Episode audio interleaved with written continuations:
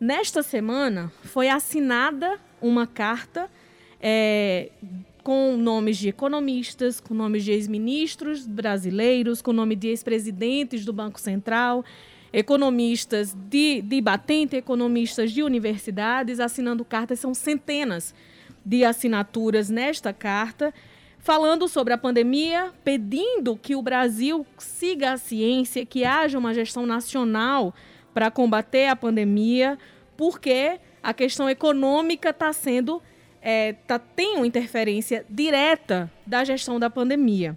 E aí, para conversar um pouco sobre essa carta, sobre a visão da economia sobre essa gestão da pandemia, a gente está em linha com o professor do Departamento de Economia da Universidade Federal da Paraíba, Paulo Fernando Cavalcante. É, professor Paulo, muito obrigada por atender o nosso convite. O, a carta é bem longa, né? E tem muitos nomes de pessoas já conhecidas, de economistas acadêmicos, economistas que participam frequentemente de entrevistas nacionais também, de ex-ministros. Explica para a gente o conteúdo dessa carta. Eu sei que é muito ampla, o senhor pode elencar alguns pontos para nós, e a importância de um posicionamento desse setor num momento como esse. Bom dia, seja bem-vindo ao Fala Paraíba. Bom dia, obrigado pelo convite uh, para debater esse tema, que é de extrema importância, uh, e eu acho que merece, sim, é, esclarecimentos para a população, né? Bem, é, eu, eu posso fazer alguns é, comentários mais gerais sobre a carta e, e posso me deter em alguns temas específicos dela. É, a primeira é que é sempre bem-vinda uma manifestação de, de, de uma categoria social, de um, de um grupo de profissionais, sejam da ciência ou não, é, se posicionando a respeito da situação gravíssima que o país enfrenta, né? Tanto na saúde quanto na economia. A gente espera, inclusive, que eh, na área médica o Conselho Federal de Medicina finalmente também se manifeste a esse respeito, se posicionando ao lado da população brasileira. Eh, outras categorias já se posicionaram. A respeito dessa carta dos economistas, é preciso esclarecer que não é a primeira carta dos economistas. Na realidade, eh, exatamente um ano atrás, em março de dois mil e vinte, os economistas da U F R J, da Universidade Federal do Rio de Janeiro, e os economistas da Universidade Federal de Minas Gerais, entre outros do país, lançaram cartas a, a respeito da pandemia, se posicionando logo no primeiro mês em que a, a pandemia passou a se manifestar no país. E essas cartas já chamavam atenção para a necessidade de medidas imediatas pelo governo federal e pelos governos estaduais, tanto na área econômica quanto na área de saúde. Medidas muito mais, eu diria, inclusive, muito mais amplas, muito mais objetivas uh, do ponto de vista econômico uh, do que esta carta de agora, né? Esta carta de agora, é, que é de um conjunto de economistas, principalmente, de determinada orientação, é, não é uma carta que foi discutida de forma geral entre todos os economistas do país. Na realidade, é uma carta de uma parcela dos economistas do país mais alinhadas com a política liberal do governo federal.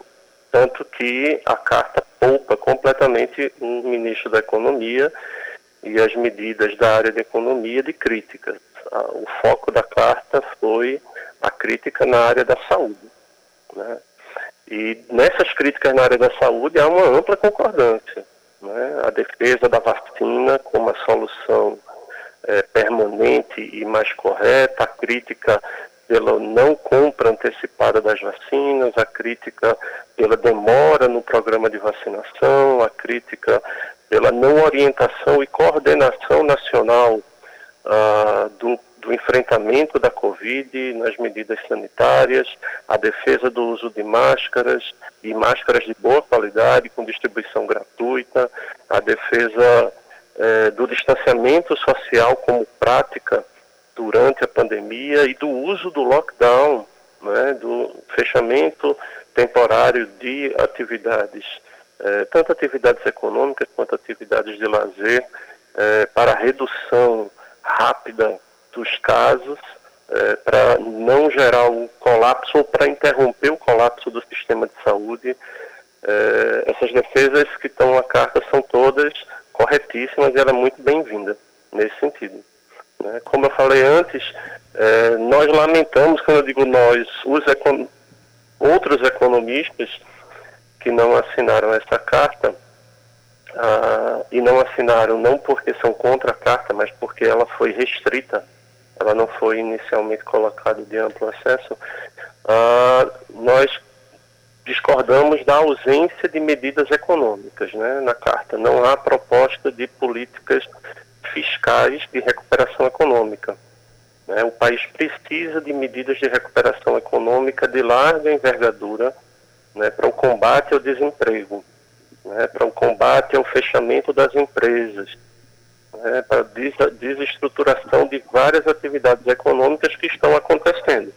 E isso requer políticas fiscais, ou seja, isso requer que o governo federal eh, use dos instrumentos disponíveis eh, para eh, implantar medidas de recuperação econômica, seja eh, na proteção do emprego, seja no concessão de linhas de financiamento para as empresas, seja no adiamento de impostos, seja no financiamento de programas de infraestrutura, por exemplo, que geram muito emprego, eh, seja no fortalecimento dos seus instrumentos como o B N D E S, né, que pode ser um grande instrumento de retomada da economia e de defesa do emprego, e que tem sido, infelizmente, desmontado na realidade. Então, é, para encerrar esse primeiro comentário, eu diria que é uma carta bem-vinda, embora atrasada, como eu disse, da parte desses economistas, uh, mas, infelizmente, ela ficou apenas no campo da saúde. Ficou muito correta no campo da saúde, mas ficou omissa no campo da economia. Talvez um dos motivos para isso é a presença de tantos representantes do sistema financeiro que também assinaram essa carta. Em um trecho da carta ainda fala sobre debates estéreis e notícias falsas, que não há mais tempo para perder com isso, mas como o senhor bem disse, de fato não, não é muito firme no sentido de citar nomes, né? Fica mais nesse campo. Por ser uma carta é, assinada por apoiadores ou por simpatizantes do governo federal, o senhor acredita que o impacto do recebimento dela pode mudar alguma coisa nessa gestão federal? Principalmente quando eles falam sobre medidas nacionais nesse sentido? Sim, eu acredito que tem esse impacto, e a, a repercussão que está tendo essa carta é, deve-se muito a isso. Né? O que, aqueles economistas e outros que estão assinando como É, representantes de instituições financeiras, eles têm uma força econômica, e essa força econômica dá uma força política muito grande ao que está ali na carta. Né? Mas veja que eles tiveram justamente esse cuidado. Eles estão ali é, pressionando o Congresso Nacional, pressionando as instituições e pressionando o governo, estado, o governo federal a fazer correções de rumo no enfrentamento da pandemia, mas eles limitam essa correção de rumos no campo da saúde. Né? Isso mostra bem assim, é, a demarcação, digamos assim, dos interesses que estão envolvidos. É, estamos alinhados nessa defesa da saúde. E eu acho, como você falou, que isso já está produzindo repercussão. Toda a mídia está repercutindo, toda a mídia está repercutindo. No Congresso Nacional já houve repercussão. Isso mexe com a base de apoio do governo no Congresso, porque esses que assinaram a carta, eles têm muita influência junto a, aos partidos que estão dando sustentação ao governo federal, né? Partidos como o P S D B, como o Partido Novo, como o Partido Progressista, uh, como o Democratas, eh, vários desses partidos que dão sustentação ao governo no Congresso Nacional, eles serão impactados, estão sendo impactados por essa carta. Eu imagino que isso pode provocar medidas na direção correta a partir de agora, mas lembrando sempre que o governo federal, o presidente da República, sempre é, mostra sua capacidade de, contra tudo que a ciência diz, contra tudo que o bom senso diz, tomar medidas equivocadas, erradas e extremamente danosas à, à saúde das pessoas e à economia. onze e cinquenta e cinco, é, bom dia, Paulo. E a minha, per- minha pergunta dia. era justamente nesse sentido, Paulo. O presidente, é, conhecendo como nós conhecemos o nosso presidente, ele vai dar ouvidos a essa carta? Olha, é, eu, eu acho que o presidente não vai dar ouvidos, mas eu acho que sua base vai dar ouvido, né? E uma vez que a base política e econômica da presidência da República mude de posição, uh, ele fica isolado se ele não tomar medidas nessa direção. E o isolamento dele é, abre espaço no Congresso Nacional exatamente para que um processo de impeachment é, ganhe viabilidade. Hoje, embora a, a nação deseje isso, grande parte dela, não há viabilidade política para um processo de impeachment no Congresso Nacional, porque ele tem uma base eh, de parlamentares que barraria esse tipo de proposta. Mas se ele se distancia, se ele entra em desacordo com essa base que está sendo pressionada agora eh, por, por, pelos que assinam essa carta, pela mídia, isso aí pode abrir a possibilidade para um processo de impeachment, porque o agravamento e a, o prolongamento da pandemia, né, essa carta vem porque isso está atrapalhando a economia, está atrapalhando os negócios, né, e o, o empresariado brasileiro, que em boa medida apoiou uh, esse governo, ele está sentindo as consequências econômicas, né, e as consequências de saúde, né, porque suas famílias também não conseguem ficar isoladas, uma pandemia não poupa ninguém, né? Então, hoje no mundo, apenas nove países aceitam brasileiros como turistas, uh, como visitantes, apenas nove países de cento e noventa e cinco do mundo. Então, uh, esses que assinaram a carta uh, não podem nem viajar para outro país, nem né, a trabalho, para, para né? fugir do problema. E nem viajar a trabalho. A trabalho também. Então, o, o país ficou isolado do mundo, né? Se conseguiu isolar o país, viramos um pária mundial.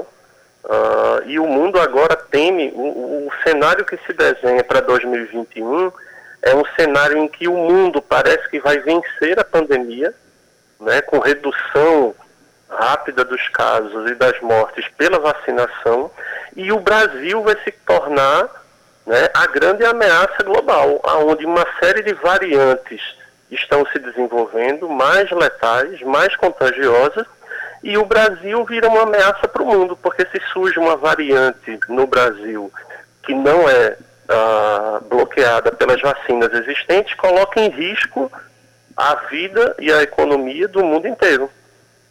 Então, a pressão internacional sobre o Brasil também cresce, e essa carta mostra essa pressão, né? Também é reflexo dessa pressão. E, infelizmente, para a base de apoiadores uh, do presidente da República, isso vai ser visto como é, uma conspiração internacional contra o governo brasileiro. Infelizmente, a, a, a cegueira, e como diz a carta, né, as fake news e as As mentiras propaladas têm atrapalhado grandemente o país.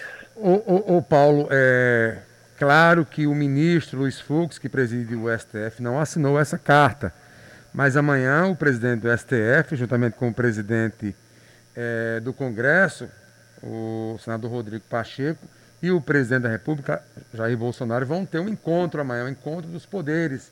E certamente a carta será a pauta É, desta conversa, e especula-se já, a grande mídia já especula, alguns jornalistas é, do sul do país, de que o presidente Fux vai pedir explicações ao presidente de como é que está o combate à pandemia no Brasil, vai pedir urgência é, em medidas que resolvam ou revertam é, o atual estágio do Brasil. É mais uma pressão, Paulo, para cima do presidente, essa reunião de amanhã. É, a reunião de amanhã, na realidade, é, ela não é, eu não diria que ela é uma pressão sobre o presidente. Na realidade, ela é uma resposta à pressão, né? Na realidade, o, o ministro Fux, do Supremo Tribunal Federal, ele sabe exatamente quais são as medidas que estão sendo implementadas e as que não estão sendo implementadas. Ele não vai descobrir isso na reunião com o presidente da República. Na realidade, a reunião é, foi combinada para tentar mostrar, né, que a carta e, e, o, e o posicionamento uh, desse grupo da sociedade, que é também a defesa da ampla maioria da população brasileira, está é, produzindo efeitos, né? Porque é, eu diria mais que é um teatro. É um teatro, porque produzir efeitos seria uh, o presidente da República ir à T V em pronunciamento e uh, indicar uma mudança de orientação, uma reversão da sua posição. Marcaram a reunião com representantes do Congresso, com o presidente do Supremo, para a mídia noticiar, para depois sair uma declaração dizendo que discutimos a situação do país, né, e que é preciso novas medidas e não sei o quê. Isso é, faz parte do teatro político e midiático, né? Já se sabe quais são as medidas. E esses três que vão se reunir ou outros não vão propor nada diferente do que já se sabe que precisa fazer, né? Se fosse para o presidente mudar de posição, ele já teria mudado, e não vai ser por essa reunião que ele vai mudar. Essa, essa, essa reunião é, é mais para proteger a imagem do Supremo e do Congresso perante a opinião pública: olha, estamos fazendo alguma coisa. E para o presidente é, tentar parecer que dialoga com os poderes. A gente sabe que a lista de coisas a serem feitas é conhecida, né? Não, não necessitaria de reunião. Então, a, a, eu, eu, assim, eu não me deixo levar pelo teatro é, é, político e midiático desse tipo de ação. Ontem à eu noite... quero ver as ações concretas. Ontem à noite, o próprio presidente já meio que respondeu essa carta em declarações em que ele falava mal do lockdown, mais uma vez, e usando para isso uma distorção de um discurso de um dos membros da O M S sobre, sobre lockdown. Falou mais uma vez sobre a excepcionalidade que ele julga estar sendo a gestão federal. Então, a minha pergunta é nesse sentido: que medidas econômicas poderiam estar contidas nessa carta assinada por apoiadores do governo federal? Olha, medidas econômicas, é, efetivamente, ali não há. É, o que você tem ali são dois tipos de medidas. Medidas é, sociais focalizadas, ah, o que também há um, um, não são consensuais, o que é medida social focalizada. A carta, ela critica é, medidas de políticas universais e defende políticas focalizadas. É, qual, o, o que quer dizer isso? Política universal é, por exemplo, é, educação pública e gratuita para todo mundo. Política focalizada é, é bolsa de estudo para os estudantes cujas famílias não têm renda para pagar a mensalidade da escola. Percebe a diferença? Uhum, sim. É, então, a carta defende políticas focalizadas, a carta defende é, medidas sanitárias corretas, é, como o uso de máscaras, a vacinação, é, o distanciamento social, é, mas não toca no tema das políticas fiscais, que são as políticas com capacidade para viabilizar tanto as políticas sanitárias quanto as políticas sociais e a recuperação econômica. Veja que a carta, assim, quem é economista sabe fazer a leitura econômica do que está sendo proposto ali. A carta diz que a culpa da crise econômica é da pandemia. Ah, na realidade, a pandemia é responsável por um brutal agravamento, uhum. Mas a economia já vinha numa trajetória declinante no primeiro trimestre de dois mil e vinte e um. A gente já tinha previsões de recessão técnica, eh, 2021 não, 2020, para o primeiro trimestre e segundo trimestre de dois mil e vinte. Agora aconteceu a pandemia e aí agravou tremendamente.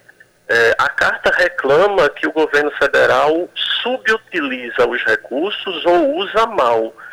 Veja que a carta não diz que o governo federal deveria fazer um programa mais amplo, que ele deveria é, gastar mais com saúde, gastar mais para recuperação econômica, não. A carta diz que o governo subutiliza, ou seja, dos recursos que ele tem, ele não usa todos, e é verdade, né? A gente sabe que vários ministérios não utilizaram integralmente seu orçamento e utiliza mal. É verdade, quando o governo federal gasta comprando é, remédios que não têm eficácia, é, como cloroquina, ele está gastando mal. Ao invés de comprar vacina, ele comprou remédio que não funciona. Então, gasta mal, sim.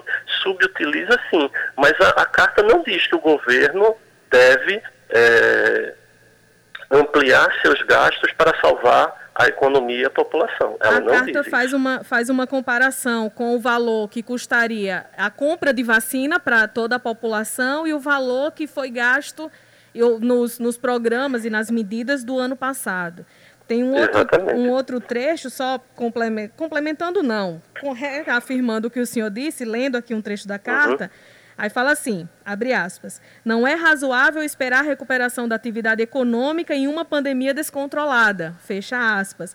Confirmando o que o senhor disse, a culpa está toda na pandemia e mesmo quando fala sobre negligência, num outro trecho, fala sobre negligência com aquisições desde o início da pandemia e fala dos gastos, enfim, com as medidas de combate à pandemia, mas não aponta de quem foi a negligência, sempre fica realmente... muito vago, em vez de dizer a negligência de tal setor, a negligência de, da gestão federal nesse ponto aqui, de tal ministério, acaba ficando de fato vaga ah, nesses pontos, assim. E aí Exato. Pontua muito a questão de acelerar o ritmo de vacinação, né? Uhum. O tempo todo, tá sempre indo e voltando e falando da vacinação na carta inteira. Exatamente, ou seja, todo o foco está na área de saúde e na forma errada de gastar e dizendo, inclusive, como você bem citou, que poderia ter se gastado menos e melhor. Né? Na realidade, a gente precisaria gastar melhor e mais. Você veja que o governo dos Estados Unidos acabou de aprovar um novo pacote de quase dois trilhões de dólares é, para a recuperação da economia. É este tipo de iniciativa que o país precisava, mas estes economistas e aqueles outros que assinam a carta, principalmente do sistema financeiro, eles são contra é, medidas fiscais. Por isso que eu digo que a carta protege do início ao fim o ministro da Economia. Veja só, o ministro da Economia, Paulo Guedes, no início da crise, primeiro ele e sua equipe disseram que as medidas de combate à Covid eram a aprovação das reformas no Congresso Nacional. O, o chefe da política econômica do Ministério da Economia disse isso explicitamente na entrevista. Não, as medidas que a gente tem para combater a Covid são aprovar as reformas no Congresso. Depois o ministro vai e diz que com três ou quatro bilhões de reais a gente derrota a Covid, ou seja, eu não vou gastar. Depois ele propõe, numa medida provisória, um, um, que foi encaminhada ao Congresso, ele propõe a suspensão do pagamento de salário dos trabalhadores por quatro meses, para proteger as empresas. Só que os trabalhadores iam ficar quatro meses sem salário, ia ser um genocídio. A gente ia ter saques pelo país inteiro. Né? O Congresso é que salvou a pátria, digamos assim, É, ao pressionar para a aprovação de um auxílio, e a proposta do ministro era de que o auxílio fosse de duzentos reais por quatro meses, e o Congresso aprovou um auxílio de seiscentos reais, né, e que depois o governo reduziu para trezentos e agora para duzentos e cinquenta. E você veja, como eu disse, um ano atrás, a carta, as cartas dos economistas da U F R J e da U F M G propunham um ano de auxílio, porque já se sabia que o efeito ia ser prolongado. Né? Eles defendiam um ano de auxílio em março de dois mil e vinte, e é o que a gente está vendo. A gente está em março de dois mil e vinte e um e precisava ter auxílio esse tempo todo e precisava mais. E se aquelas medidas das cartas dos economistas de dois mil e vinte tivessem sido implementadas, a gente estaria com menos mortes hoje, menos pobreza, menos desemprego. Então essa carta chega. Professor Paulo, senhor... E ela protege o ministro da Economia. Diga. Ah, só mais um ponto, antes da gente encerrar, a carta fala também de uma, a necessidade de encaminhar uma reforma do sistema de proteção social, né? Porque cita número de desempregos, a população vulnerável, sustento, salva-vidas, tal, e cita como falso dilema a questão de salvar a economia para salvar vidas, né? Durante vários trechos da carta está citando tudo isso, né? Sim, a questão da, da política social, Uh, que ele defende, eles defendem uma reforma. Professor, não está dando... Teve um, teve um corte na sua fala, não deu para a gente lhe ouvir por alguns instantes. Desculpe, eu estava dizendo que uh, essa defesa que eles fazem de uma reforma no sistema de proteção social é justamente porque estes economistas, essa linha de economistas que assina a carta, eles são contra políticas universais, sociais, eles são a favor de políticas focalizadas. A lógica da política focalizada é o seguinte: algumas pessoas, individualmente, por um motivo ou outro pessoal, por exemplo, não conseguiram estudar, né? Essas pessoas não conseguem ter bons empregos Uh, e ganhar bons salários, então elas precisam de uma ajuda temporária, né, uh, enquanto elas se capacitam para conseguir melhores empregos, e aí elas não precisam mais de ajuda. Uh, algumas famílias nessa situação têm seus filhos fora da escola, uh, porque precisam ajudar as famílias a obter renda. Então você faz uma ajuda focalizada naquelas famílias para que elas tenham condições de deixar o seu filho na escola com uma renda ajudando. Essa é a lógica da política focalizada. Veja, isso que eu estou dizendo aqui, eu tenho certeza que todo mundo é a favor. O problema da política focalizada é que ela não percebe, ou não quer perceber, que mesmo as pessoas que estudaram, mesmo aquelas famílias de brasileiros que frequentaram a escola, né, que tiveram, fizeram o seu curso de educação básica, concluíram o segundo grau, ou mesmo entraram na universidade, estão desempregados. Mesmo esses que se educaram recebem baixos salários. Então a política focalizada, ela não resolve o problema ah, da pobreza e da desigualdade. Ela apenas...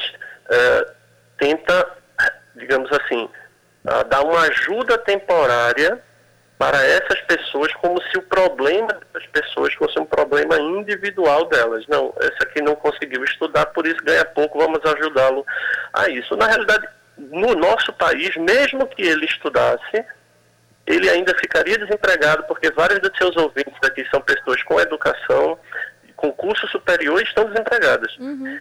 E, a, e mesmo aqueles... também com formação educacional, recebem salários muito baixos, né? Então isso não resolve o problema. A política focalizada não resolve o problema.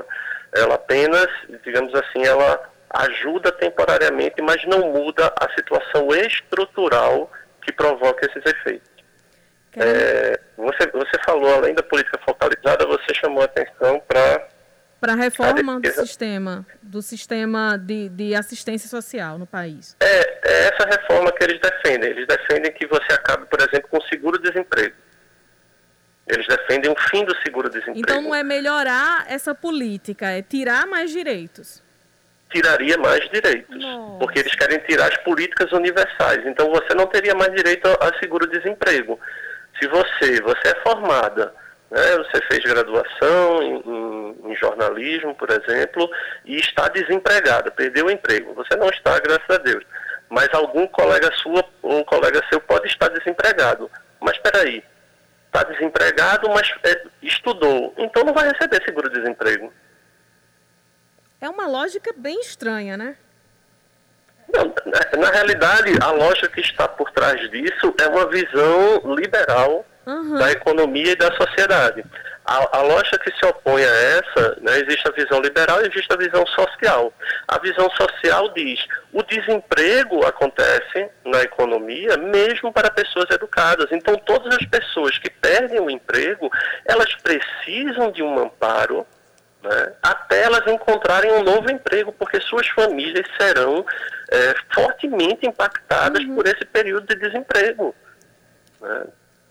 Então, não é uma questão focalizada, é uma questão estrutural do desemprego. A mesma coisa a educação, né? Por exemplo, quem defende políticas focalizadas defende que ah, na educação, quem tiver renda deve pagar mensalidade.